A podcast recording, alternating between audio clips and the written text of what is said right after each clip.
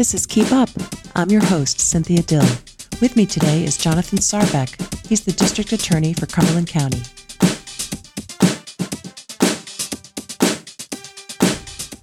Welcome, Mr. District Attorney. Thanks for having me.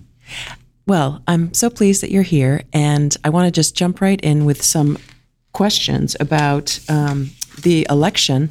If you had to uh, tell the story of your election to, say, some children in a bedtime uh, hour, uh, how, how would it go? Well, my whole uh, the whole reason I got into this campaign was because I think that the opioid epidemic is the biggest problem that we're facing, not in this, not just in this uh, county, but also across this country. So that was my goal in stepping in. Um, I can tell, I would tell, tell the story that I got in. I ran as an independent because I think that the district attorney needs to be an apolitical position. Uh, we don't need a Democrat. We don't need a Republican. We need somebody that understands the role of the district attorney. And that was. Can I just ask? I, I want to interrupt sure. just quickly. Had you been um, a participant in the political process as an independent prior to your running for district attorney? No, I've never run for anything before in my life. But um, had you been like um, a voter? Had you been registered as an independent voter and kind of thought yourself as an independent when it came to politics? No, I've always envisioned myself as a moderate. Um, I was a registered Republican. I, I when in 2000 I worked for Olympia Snowe, and I really liked the way that she approached um, politics. And uh, when the year 2000, um, I was looking at uh, candidates for president at that time, and my choices between the Democrats and the Republicans were John McCain as a Republican and Bill Bradley as a Democrat. Um, both of them did not make it out of the primary.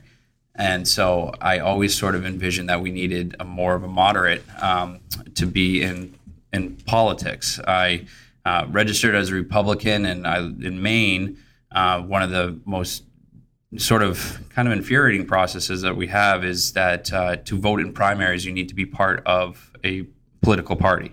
Uh, so I stayed as a Republican, but when it came down to actually making the choice to run for office, I did not want to be part of uh, either of the political parties, especially running for district attorney, which I uh, vehemently believe should not be a political position. So you don't think it should be, but it is. So now um, you jumped in the race and um, described yourself uh, as an independent. Did you find that? Um, I guess what I was, what I think is interesting as far as a bedtime story is you got in the race with 2 mm-hmm. opponents, yes, but you ended up with none. Right. Well, actually, I got into the race with five opponents. Okay. So, well, f- four opponents, and including myself, there were five candidates because uh, there were three Democrats who were running for the primary. Okay, so and John Gale won the primary, yes. and then he, in the late stages Very of late. the campaign, uh, was asked to step down by the Democratic Party because of allegations. Is that fair? That's fair. Now, do you think now at the time the allegations, I believe, were anonymous? Did you think it was fair of the Democratic Party to ask John Gale to step down? Well, from what I've read in the paper, the allegations, uh, the reason that the Democratic Party asked him to withdraw was because they had spoken to people who indicated that this was a problem, that there was this issue. And when it was addressed with Attorney Gale, he denied those uh, allegations.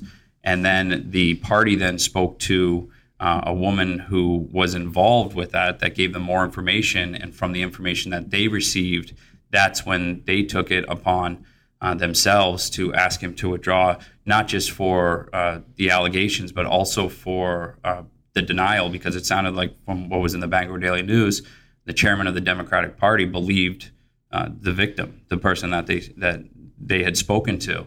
Uh, so that was the reason that um, he was asked to withdraw. So at that point, it was no longer anonymous. Right. There was actually people that they were speaking to, and when they were asked, uh, "Who do you back?" Uh, one or the other, and they went with the um, the person that they had spoken to and uh, withdrew their support of his candidacy. Yeah, and so, but do you think that's fair? I mean, I guess what I'm trying to reconcile is you you don't think politics should be a part of the election, and yet the Democrats did a favor, I think, to your campaign by asking, really putting their finger on the scale and, and asking their candidate to step down. I mean, is I think it's fair, but I'm just curious. Do, do you think it's fair? Well, I mean, uh, they didn't do me a personal favor at all. They, I think, acted with uh, whatever, making any judgment call that they decided to make. No, I mean, I just, I'm just pointing out, having oh, it was run, ran in favorable to elections. me, yes, to I go mean, from a very contested election to having no to opponent. having no opponent. No, I understand that, and I understand how partisan the election became. Uh, just by seeing the number of blank votes that were out there, both for Democrats and Republicans, compared to an independent.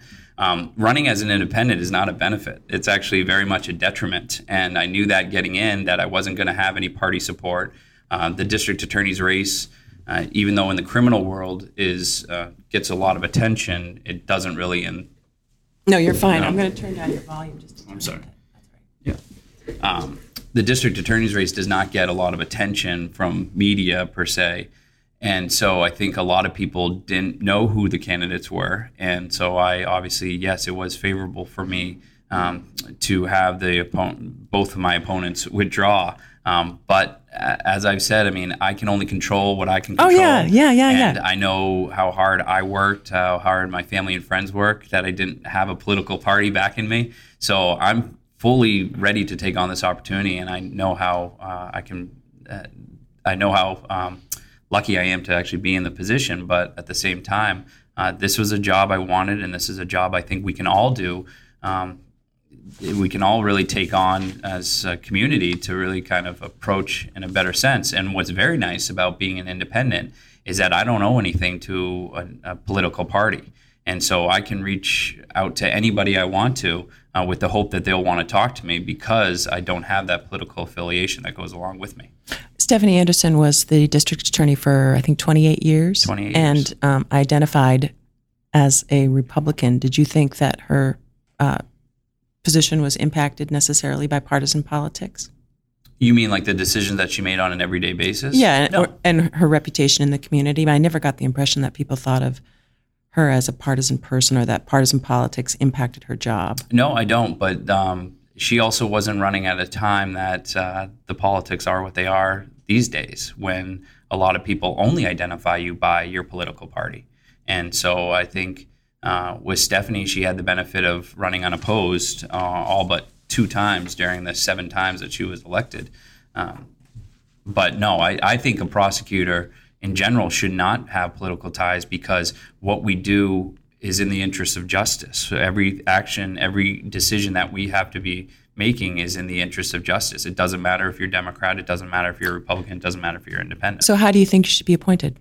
If Excuse not, me? if, if not by election, how should the district attorney be appointed in your view? oh, I think the district attorney should be elected. Okay, but not uh, just a nonpartisan election. So you're not opposed Oh, to no, running a I- campaign, but Yes. you just think it shouldn't be a partisan campaign. That's just me. I mean, uh, Yeah. people can run as a Democrat or run as a Republican. That's just my personal view. Um, I think you would get a lot more people who would be educated voters if there wasn't the D, the R, or the I next to somebody's name on a ballot, because then they would actually have to go out and find out who the candidates are and what they stand for in order to make a decision. Um, unfortunately, I don't think that'll ever happen. Um, but no, I think the I think the district attorney should absolutely be an elected position, uh, given the fact that when it comes down to accountability, that's very important. Uh, district attorneys need to be held accountable to their electorate, uh, so that people have.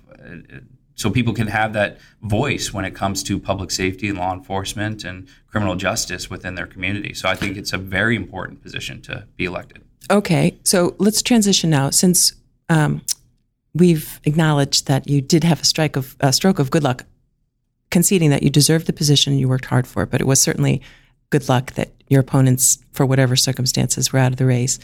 But focusing now on the one, the Democrat, John Gale, and just using him as an example in this context of like Me Too and restorative justice.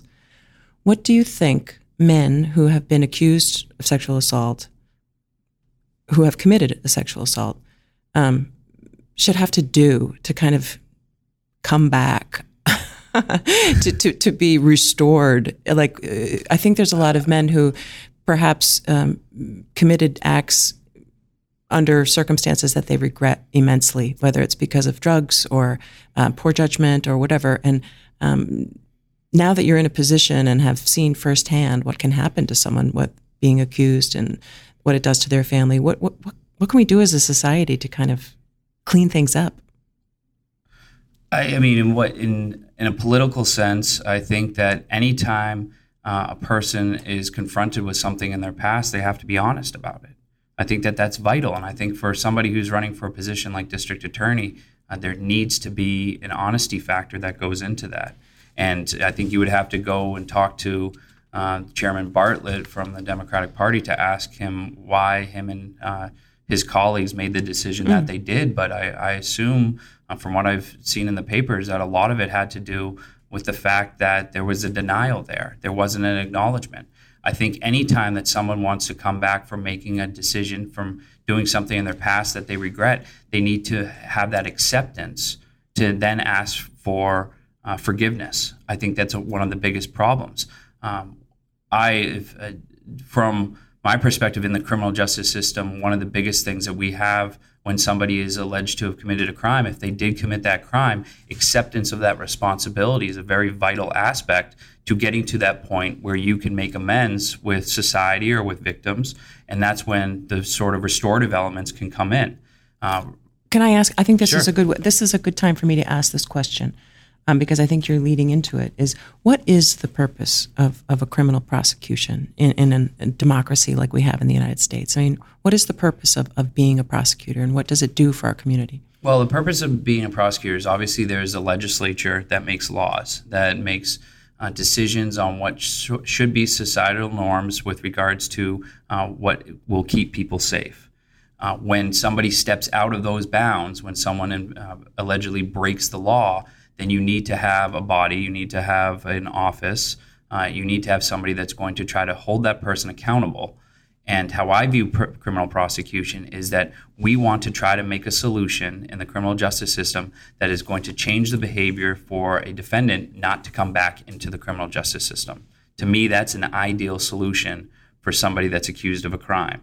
And so, if somebody is accused of a crime and they take responsibility for it, you want to make sure that there is a resolution in the case, whether it be a fine, a jail, probation, or some diversionary tactic like a deferred disposition or a filing that will make it so that person's behavior is changed. So when that when the case is over, that when they're back out in society, if they're ever faced with another decision that put them in, in court in the first place, they'll rethink that and maybe not step out of bounds of what the law is. What do you see as some of the weaknesses with the system as it currently exists? I mean, there's a lot of talk around reform mm-hmm. of the justice system, especially when it comes to the criminal justice system. Yeah. What are some of the weaknesses that you see that concern you? Well, there are a lot of collateral consequences that come with guilty pleas or any sort of uh, uh, resolution that comes with a case.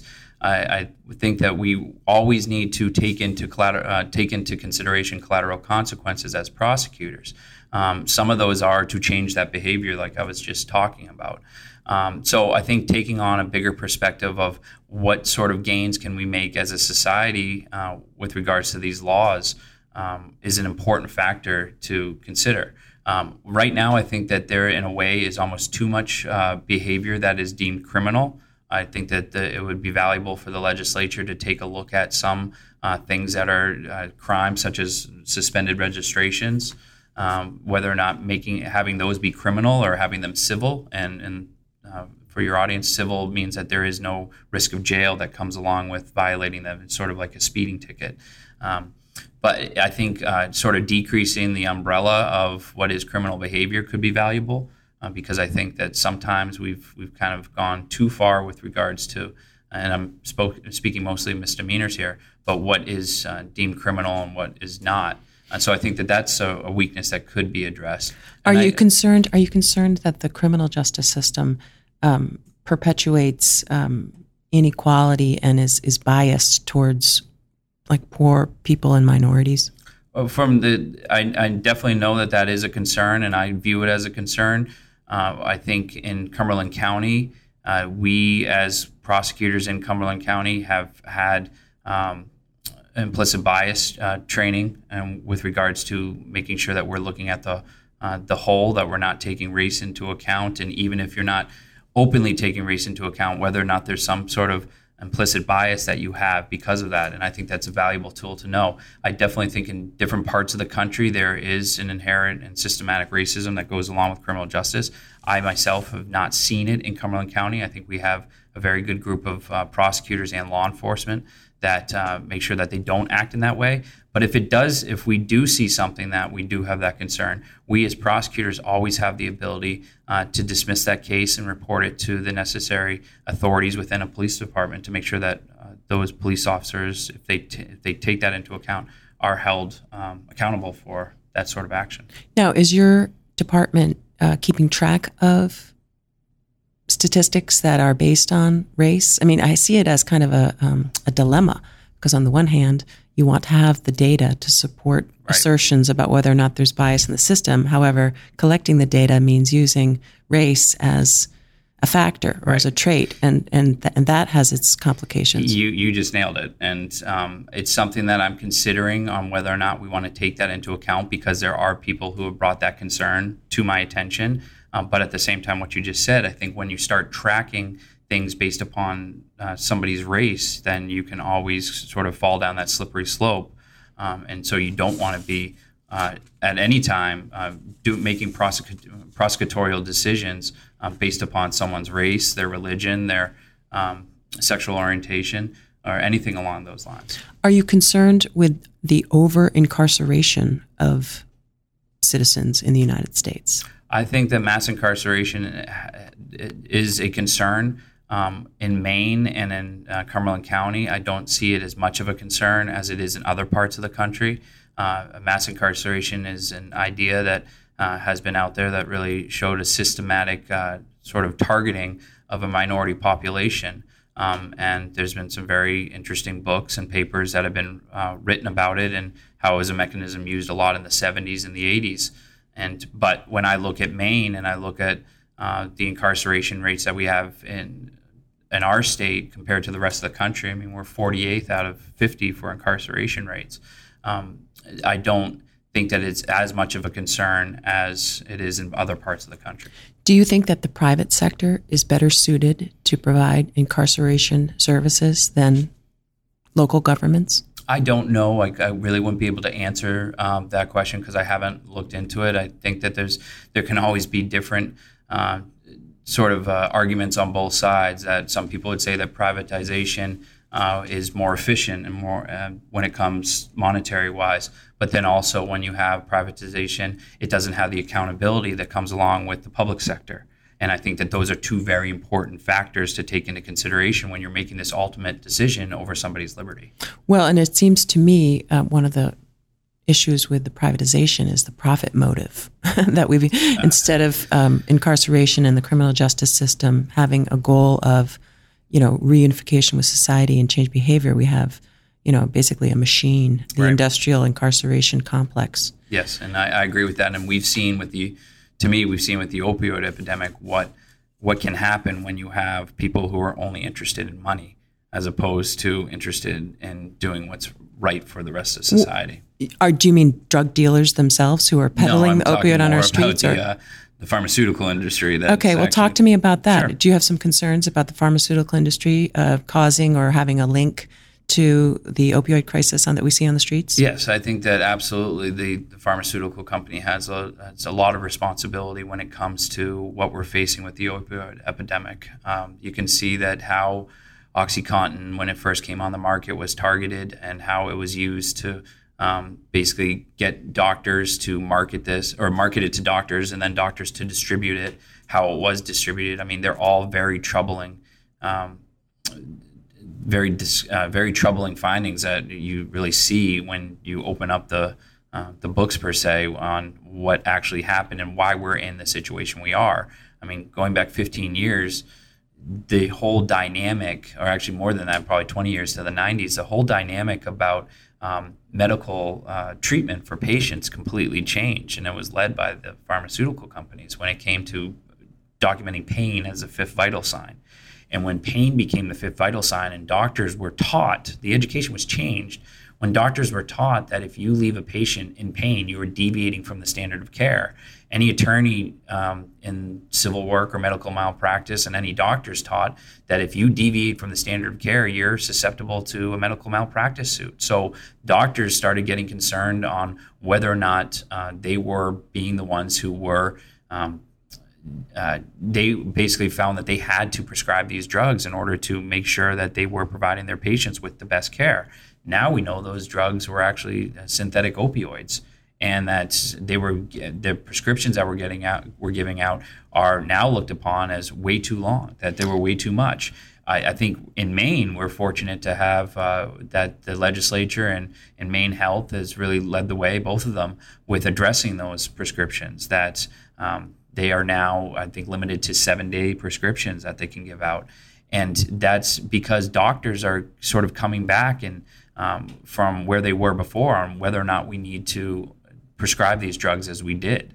Well, some people might say that it's a little too late for Maine to be finally catching on. Oh, I mean, the oh, opioid epidemic has been ravishing it's the late state. for the whole country. Yes, exactly. Right. So, is there any interest on your behalf, or does your department have the resources to do any white collar criminal prosecution of doctors who are abusing uh, their prescription privileges or uh, taking advantage of addicted people and, and using the Medicare system perhaps to pad their pockets? Well, if that information came across my desk or any police officers or law enforcement within Cumberland County, we would absolutely look into it. Um, I don't know right now if uh, whether or not uh, I've seen that happen. And like I said, I mean, I've met with me- members of uh, Maine Health, and they're very much on board with helping out with this situation. I know that there are prosecutors across this country who are now taking uh, the pharmaceutical companies to court uh, with regards to how it was prescribed, why it was prescribed, what they knew, when they knew it, and whether or not that is uh, going to be criminal activity.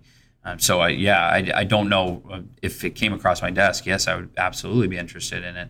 Uh, but right now, we are. I'm dealing with the task at hand, which is this opioid epidemic, which is numerous people with substance use disorders. Something that we need to get out there more to educate the public about. That we need to make sure that people understand the dangers of these drugs, and we need to start uh, really sort of step up and start helping the people that are dealing with the substance use disorders. Do you think that Long Creek Youth Center should close? Well, right now, no, because we don't have an al- al- alternative to um, situations where you have a violent uh, juvenile who has committed an act such as murder or gross sexual assault. Um, so at this point, I would say no. I know that community based alternatives um, are uh, something that should be looked into, but my concern with all of a sudden just a blanket, let's close Long Creek, I think would uh, would get away from the public safety needs that it does provide with regards to uh, juveniles who have or uh, committed a, a, very heinous offense. Is that something that is in your budget, the Long Creek Youth Facility? No, that's through the Department of Corrections. But we have a prosecutor that's been working uh, with juveniles in this county for over 20 years, and she's fantastic uh, with regards to uh, juvenile needs and uh, working within Long Creek and speaking to legislature legislators about uh, the needs and uh, what's best for for long uh, for juveniles. And I will say this: Long Creek can hold up to 200 individuals. Right now, there's I believe the number is right now 22 who are confined to Long Creek. It's a lot of empty space. That's a lot of empty space. Um, speaking of money, do you feel, uh, according to an article that is somewhat dated, um, but within the year, it uh, describes the budget of your office as about $1.9 million. Does that mm-hmm. sound about right? It does. Now, do you see the need to go to the taxpayers and get an increase in resources to, to fully and adequately fund your office, or well, we, things looking pretty good when it comes to the money? the 1.9 is kind of deceiving because we have an interesting office, sort of I describe as a hybrid. Um, we have the prosecutors in our office, which there's at any given time about 20. Um, we the prosecutors are all state employees, so they come under the budget of uh, um, the state budget with uh, the attorney general signing off on it and then being um, authorized by the governor. The staff that we have, which means that the um, uh, the victim witness or the victim assistants, the trial assistants, um, our support staff they are all county employees and they are paid for out of the Cumberland County budget. Uh, so, like I said, it's sort of this interesting hybrid that we have. Um, so the 1.9 million only covers the staff and your salary, but the, the well, prosecutors. My, my salary is paid by the state. Oh, that's yes. interesting. So you're elected by the county, but paid by the state. Yes. Hmm. Okay. Um, So, but back to the question: Do you see the need for an increase in your budget? Well, I would like to see. Um, I, yes, I, I, I would because I would like to see more prosecutor positions um, and more trial assistant positions. How how would more prosecutor positions improve the quality of people's lives in Cumberland County? Well, right now, what we do is we try to have these diversionary tactics that will change behavior, um, that will make it so, like I said, the the rate of recidivism will fall. And uh, by doing that, though, it takes more time uh, from a prosecutor standpoint on allow on, on, making sure we're making the right resolution. Uh, because when you recommend something like a deferred disposition, you want to see uh, what sort of t- uh, steps that a defendant has taken that will show that they will be able to make the deferred disposition, that their behavior is changing, which means that you want to see uh, some counseling that they've uh, taken on. You want to see letters of recommendation from people in the community that say that this person is a, a good person who made a mistake, not a dangerous person. Uh, so that on a day to day basis can take longer uh, than just simply saying, oh, I'm just going to recommend a jail sentence and a fine. So when you more positions, I think would also allow more time to be spent on each case for a better outcome uh, that will be beneficial for society, uh, for public safety, and for the defendants and victims. Uh, the other thing that I think we need to do is we need to take on. Uh, we, I need to. Uh, we need to have a position. We have two domestic violence prosecutors in my office. I would ideally like to see three uh, domestic violence prosecutors. we are divided into three teams um, when it comes to the jurisdictions within Cumberland County.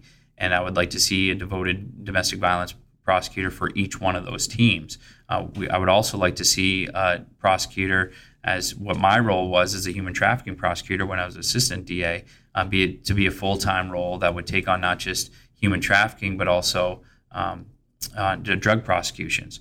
Uh, we now know that the sex trafficking and the drug trafficking trade are very intertwined, and uh, what we need is a, somebody that will go aggressively after uh, drug traffickers, but also recognize uh, drug users and also go after sex traffickers, but recognize victims of sex trafficking and try to divert those people who are victims to uh, either services or some sort of help while also holding drug traffickers and sex traffickers more accountable. Let me ask you this did your experience as a sex trafficking prosecutor inform your opinion about whether prostitution should be legal or illegal? Do you think that prostitution should be a crime? Prostitution, um, I, I, do. I well, I don't make those decisions. If, like I said, no, that, I know, but I'm just curious. Since you were up close and personal yeah. with the crime, do you think it's a crime? well, unfortunately, I acknowledge that a lot of the women and to an extent men who work in prostitution are doing it by because of survival. Um, I recognize that. I work with a lot of survivor groups. Um, I was actually just today, earlier, about two or three hours ago, was at the Greater Port- Portland Coalition Against Sex Trafficking uh, with a lot of survivor groups and a lot of women um, and men who work with uh, women who uh, were involved in the life. Um, I think that when it comes to uh, whether or not it should be legal or not, I think that uh, it should be uh, still deemed illegal. I, I don't think, um, but I like how it is addressed in Maine. In Maine, a woman cannot go to jail for first offense prostitution charge. Um, a man or or anybody, I'm sorry, I shouldn't just say a man, but anybody who is then uh, but is soliciting prostitution is susceptible to go to jail because it's sort of a threefold approach that we have to take on. We have to uh, to me, we have to go after the traffickers, the people who are sex trafficking, the people who are making money off of another human being selling their body. Uh, we need to address the market, which are the the Johns, as we call them, um, who buy sex and try to and make it so if that is the behavior that someone's doing that they don't do it again and they're held responsible. But then we also need to help the victims. We need to help the uh, the men and women who are uh, prostituting uh, to try to get them out of that life. Because in my experience as a prosecutor, uh, the women who are the victims of sex trafficking are some of the uh, some of the um, most hard hit when it comes to substance abuse disorders, um, mental illness, a history of physical abuse, a history of sexual abuse. Um, and then also just that if they're involved in that life, uh, they usually don't have a way out. That they don't have the means to uh, to get out. They don't have. Uh, there's also a uh, lack of uh, trust in law enforcement, which I would, um, which I understand. But I, I've spoken to many women who are survivors because there are victims that can become survivors. There's some very great people in the Portland community that are working to help people. But from their perspective and from their experience, when be, because prostitution was illegal, um, they were able to get out from the life because of law enforcement being involved. And I and last spring I had a meeting with uh, about 30 women who were in recovery, and um, a lot of them during their substance use uh, had uh, pro- uh, had uh, prostituted themselves in order to get a fix or had been trafficked. And when I asked, was it beneficial to be arrested, um, half of them raised their hand because that was sort of the moment that it was they were able to get out of the um, to get out of the life.